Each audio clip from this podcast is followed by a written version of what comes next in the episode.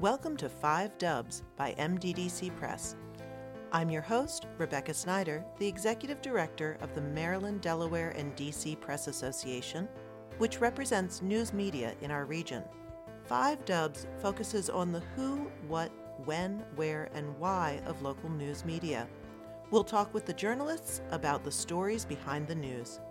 You can find more information about our guests in the show notes or on our website, www.5-dubs.com. Welcome to Five Dubs. This week, we continue our mini-series on the nominees for MDDC's prestigious James S. Keat FOIA Award, which honors a body of work reported primarily through open records. The Keat Award, among many others, will be presented at MDDC's awards conference. In this episode, Unraveling Baltimore's Harbor Place, we will hear from Melody Simmons, real estate reporter at the Baltimore Business Journal, about her investigative work on the project. Welcome, Melody. How are you? Hi there. I'm doing well, thanks. Terrific. So the work in your nomination detailed how Baltimore's Harbor Place, which honestly was one of the jewels of the city, fell into disrepair. Can you fill in our listeners about the situation? This is an issue that we had seen unfold right before our eyes for the past 5 or 6 years. Visually, the vacancy rate at Harbor Place had gone up, and at the same time, the condition of this property had gone down. It was in disrepair. It was very old and showing its age. And as tenants started to pull out, we started to look into it a little further. What's going on? How is it happening? How can it be that the symbol of the city's renaissance could go so bad so fast? And even it's 40 years old, which some might say is a long time, but in the scheme of things for a landmark, it's not. Sure. How do you start piecing together what's going on and how building that case in public records? With public records, it really helped to start by making a timeline, which I think every reporter knows to do, right out of the gate. Make a timeline, get your cast of characters. It's almost like you're writing a script for a movie. And then you take that and you broaden it out and kind of fill in the blanks with what you need and who you need to speak with. This particular story starts, of course, with Jim Rouse, who was the visionary developer, really a legend in Baltimore for developing this property. And we kind of traced what happened from 1980 through the Rouse years, when the project itself took off and became the heartbeat of the city. It was sold to GGP, that would be General Growth Properties, which in turn sold it to Ashkenazi Acquisitions Corporation. And so that started a really important paper trail to start to look at the price of the development, the value of it, and really talking a little bit about what had happened under new ownerships. So what had happened under that ownership, and how were you able to piece that trail together? Well, what we looked at through the ownerships, we started to look at the tenants. And you kind of look, there's some old-timers who were still there, and a lot of them were willing to talk, so that helped. And that was really kind of ground zero, just starting to talk to people, figuring out what kind of contact they had had with the owners. And the current, I'm just going to start with the current owners, which is Ashkenazi. There had been very limited contact as far as the tenants who are concerned. They were paying their rent every month, or we thought, until we saw the public records. And then they were really required just to do everything, from a one-sided standpoint. Ashkenazi, of course, was not very cooperative in commenting to the press for stories about the vacancy rates over the years. They rarely returned calls. So this was an issue that we had to override as well. So how do you know if you were talking earlier about how you knew whether rent had been paid and so forth. Ashkenazi is a private company. How do you know who paid what and when? Well, what we found a really, we found some, a gold mine in, when we were working on the investigative piece, we FOIA'd, or put in through the Maryland Public Information Act, request for all the emails and documents between the Baltimore Development Corporation and Ashkenazi. And we gave them a very wide window, basically from the time they bought it until the present. So that opened up a lot of requests. We wanted to see what the back and forth was. As all this was unwinding, Harbor Place itself went into receivership. So that opened up a whole nother trove of documents through the courts. And we were able to kind of merge the acquisition of both documents to try to figure out exactly what we were seeing here, and it was jiving very well with what the interviews were saying.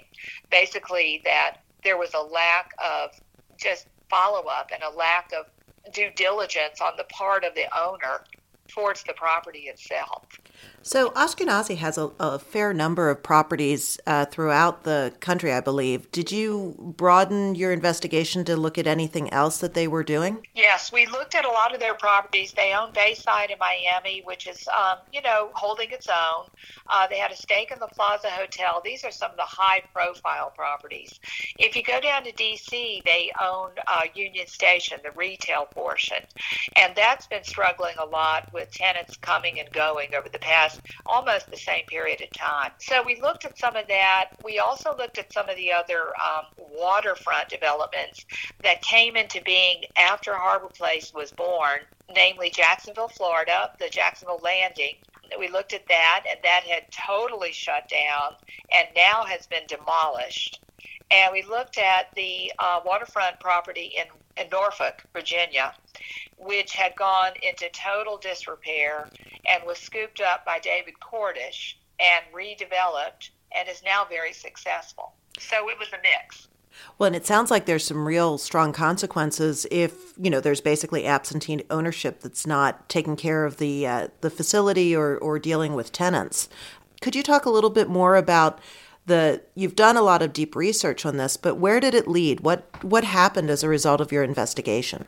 What we found, and especially looking at the documents we got through the PIA, was that there was a big breakdown in communication between the city and Ashkenazi, and they seemed to always be chasing their tails. And this was all written out in the emails, verbally, in the writing. We tried to get an interview with the Baltimore Development Corporation, which of course is a public agency, and they declined our request for an interview after we had received the documents. We wanted further explanation and further information, and they would not sit down with us. So what we had to do was piece together over 900 pages from the PIA, and then we looked at all of the documents from the court, and we saw some of the rent collection, which Ashkenazi had let some of the tenants, just have run and not pay rent. This went on for a couple of years. So it painted a picture of a development which at one point was, the heartbeat of this city that had just gone totally to the dogs. That's really depressing. Do they own other properties in the area, or is Harbor Place the only one that's being affected by Ashkenazi leadership? Ashkenazi also acquired Cross Keys, the village of Cross Keys, the retail portion, and that is the first cousin to what happened at Harbor Place. You'll see if you go up there today, it's the vacancies are terrible. There have been tenants moved out. It's strongly crying in need of an upgrade and a modernization. This is in Roland Park, and it is now in negotiation for purchase by a local developer. It never went into receivership, so it's now getting its day. Well, thank goodness, because certainly for the city, both those properties are critical for economic development and for infrastructure. Melody, could you talk a little about how, when Baltimoreans and others look at places like Harbor Place or Cross Keys, and they think, there's declining tenancy, and the leadership always has an answer for that. And could you talk about how reporting really kind of cuts in there and uncovers what's happening? Yes, it's so important when you're reporting on a big story like this, and this one took 6 months, and it was a lot of digging, a lot of interviews, you know, up and down. We finally got Ashkenazi after a long negotiation period to sit down, and they had agreed to sit down and interview with us in person, and then they scaled that back and wanted a Q&A over the email, which we agreed to because of the difficulty in getting in touch with them. But it's important as a reporter, and it's important to know in a story that has this many layers, that you really have to keep everything organized and stay on top of just the way that the story has moved, like almost like a river. Over the years, because there are a lot of changing landscapes, and we also saw a lot of different owners and retailers. It started Harbor Place with a local flavor, which made it so successful. And then because the rents went up, because it was so successful, it needed to have national tenants come in to pay the rent at higher rents. And this was, you know, gave them the opportunity to do some upgrades to it. So we did see that in the reporting too. And to be fair, you have to look at all the angles, because during the latest run, retail itself has imploded. Sure. So that's had an impact as well. We can't blame everything on the developer and the owner, because the circumstances that surrounded everything really proved that out too. Now, what happens next? I mean, in some ways, this article and this reporting really provides almost a case study in economic development for not only Baltimore, but other cities that are trying to revitalize their core downtown or their waterfront districts. What lessons do you hope people will take away from this project and this reporting?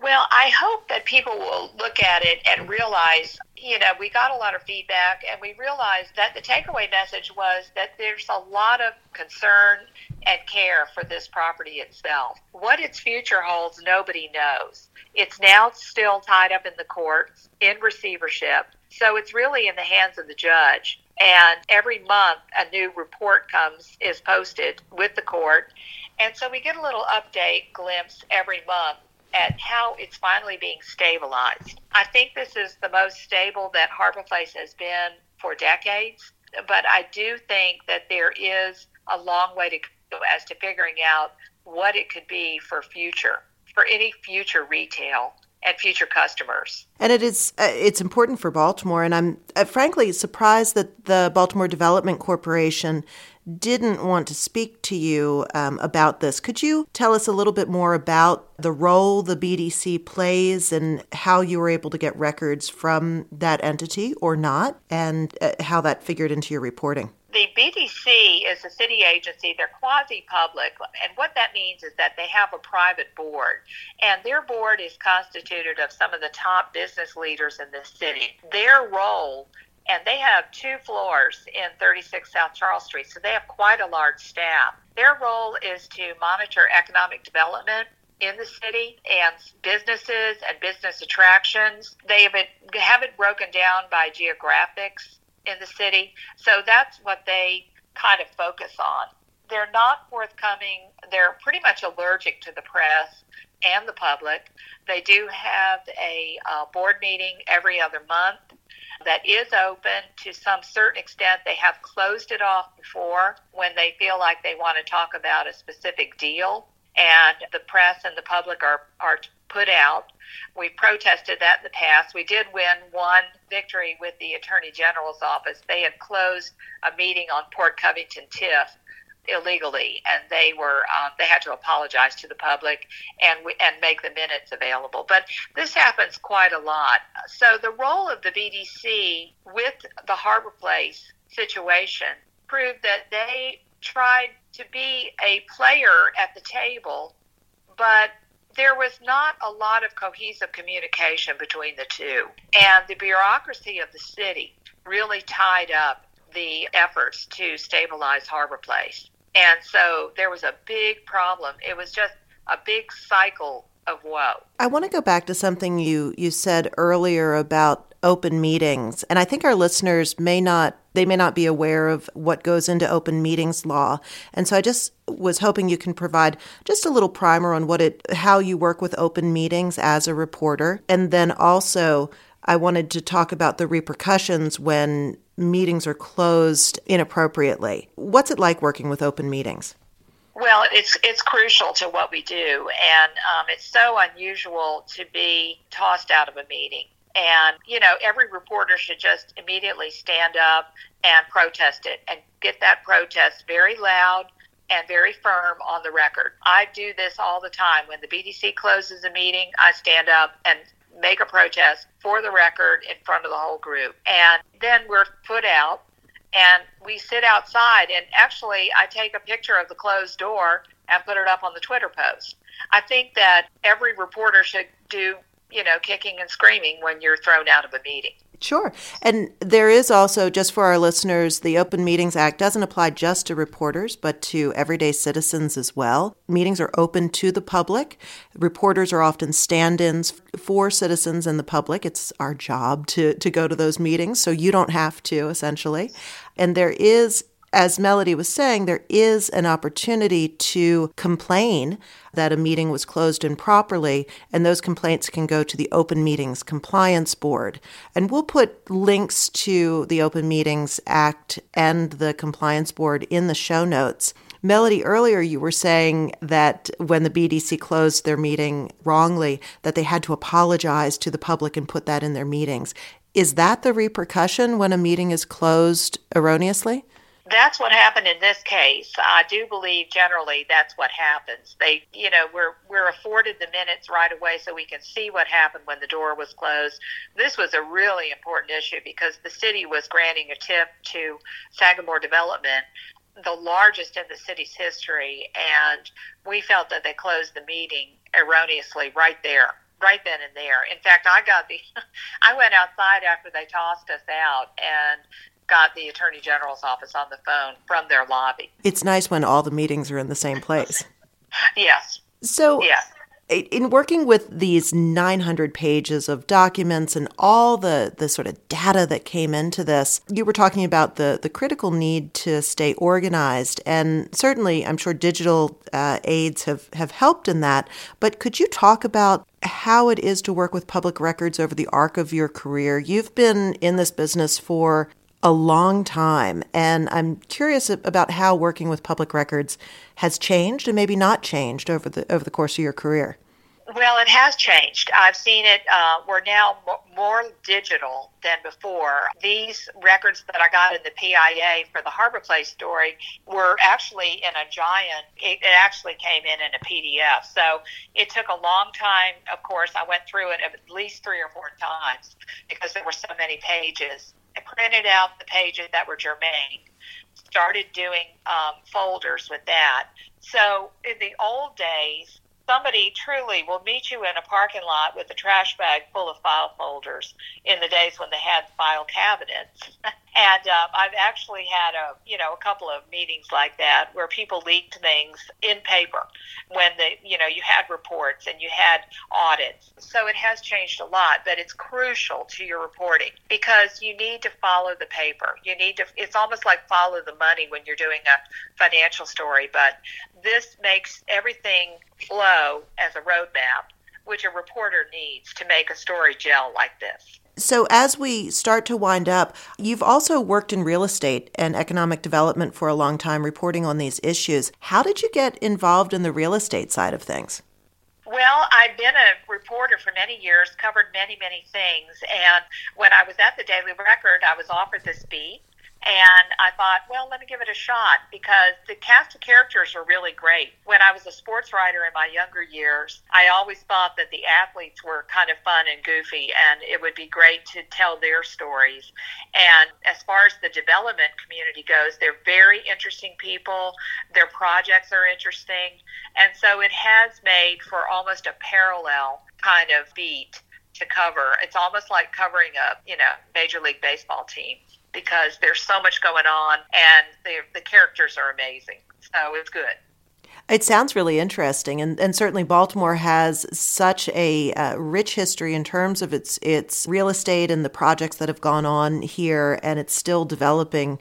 It feels pretty rapidly. What's going on in the real estate beat these days? Well, it's pretty much jumping off the page, as we say.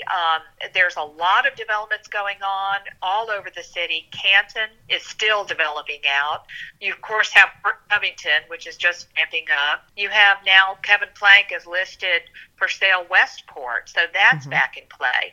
That's about a 25-acre parcel across the Middle Branch. So that's a huge property. So all that on the waterfront is still developing. And then you have TradePoint Atlantic, which is this ginormous global industrial hub out in Dundalk at the old Sparrows Point plant. That's in the works. And then there's a lot of suburban development, such as the Towson Row, and also up in Cecil County, Little Cecil, that we never really paid attention to, is now really exploding because of its location off of 95. And they have an Amazon warehouse up there, as well as a Great Wolf Lodge coming. So all of these things are really, it's just money is pouring into Baltimore and the Maryland region for economic development and development itself. And Maryland's really well situated because, of course, it's right on the I-95 corridor, and it's, you know, it's close to a lot of other major metropolitan hubs. I'm kind of surprised because your publication is the Baltimore Business Journal that you're tapped into to things that are happening in Cecil and in the wider metropolitan area. Can you tell us a little bit more about what the Baltimore Business Journal covers and who they are? Yes, the Business Journal is a paper that, of course, we publish once a week, so I call it a paper still because I'm old-fashioned, but we are a news source for the business community. Can be hyper-local, but also statewide, because a lot of the local players have now expanded out to business deals and other transactions in the state itself. When Amazon was looking at Baltimore, or actually when Baltimore was looking at Amazon for HQ2, there were a lot of players involved in that. You know, it was a massive effort. So that kind of shows that this state is small but large in that, and it was a huge business story. So we do a lot of reporting that way. We cover a little bit of politics. We cover a lot of tech, healthcare, and also education. And then with the local scene, we do a lot of local business stories as well. Mm-hmm. Well, and there's a lot going on, certainly Baltimore and across the state. So I really thank you for taking some time to talk with us. As we end, are there any last thoughts that you'd like to leave with our listeners? Well, I was thinking as we were talking about Harbor Place itself, you know, we're looking at, when I was ticking off that list about all the projects going on in the state, and then you look at Little Harbor Place kind of sitting there, and it had its struggles, and it's kind of in decay right now. So one thing I can tell you is that I think the story highlighted and the reporting highlighted how beloved it is and how it will have, I believe, some kind of a second wind, so to say, possibly a third wind by the time they're finished. But I do think that things come around again, and I think that one thing we found in doing this story through the public documents is that there's a lot of care for this property. People care about it. It matters. That's wonderful to hear. Well, thank you so much, Melody, for taking the time to talk with us, and we will check in soon. Thanks. Thank you. Thanks for listening to Five Dubs with Rebecca Snyder. Please subscribe and leave us a 5-star review wherever you download your podcasts so that others can find us. What do you want to know about local journalism? Email me at rsnyder, S-N-Y-D-E-R, @mddcpress.com. Interested in supporting our podcast and journalism? Please donate to our 501c3 Press Foundation. Find out more and see the full episode list and show notes at www.5-dubs.com.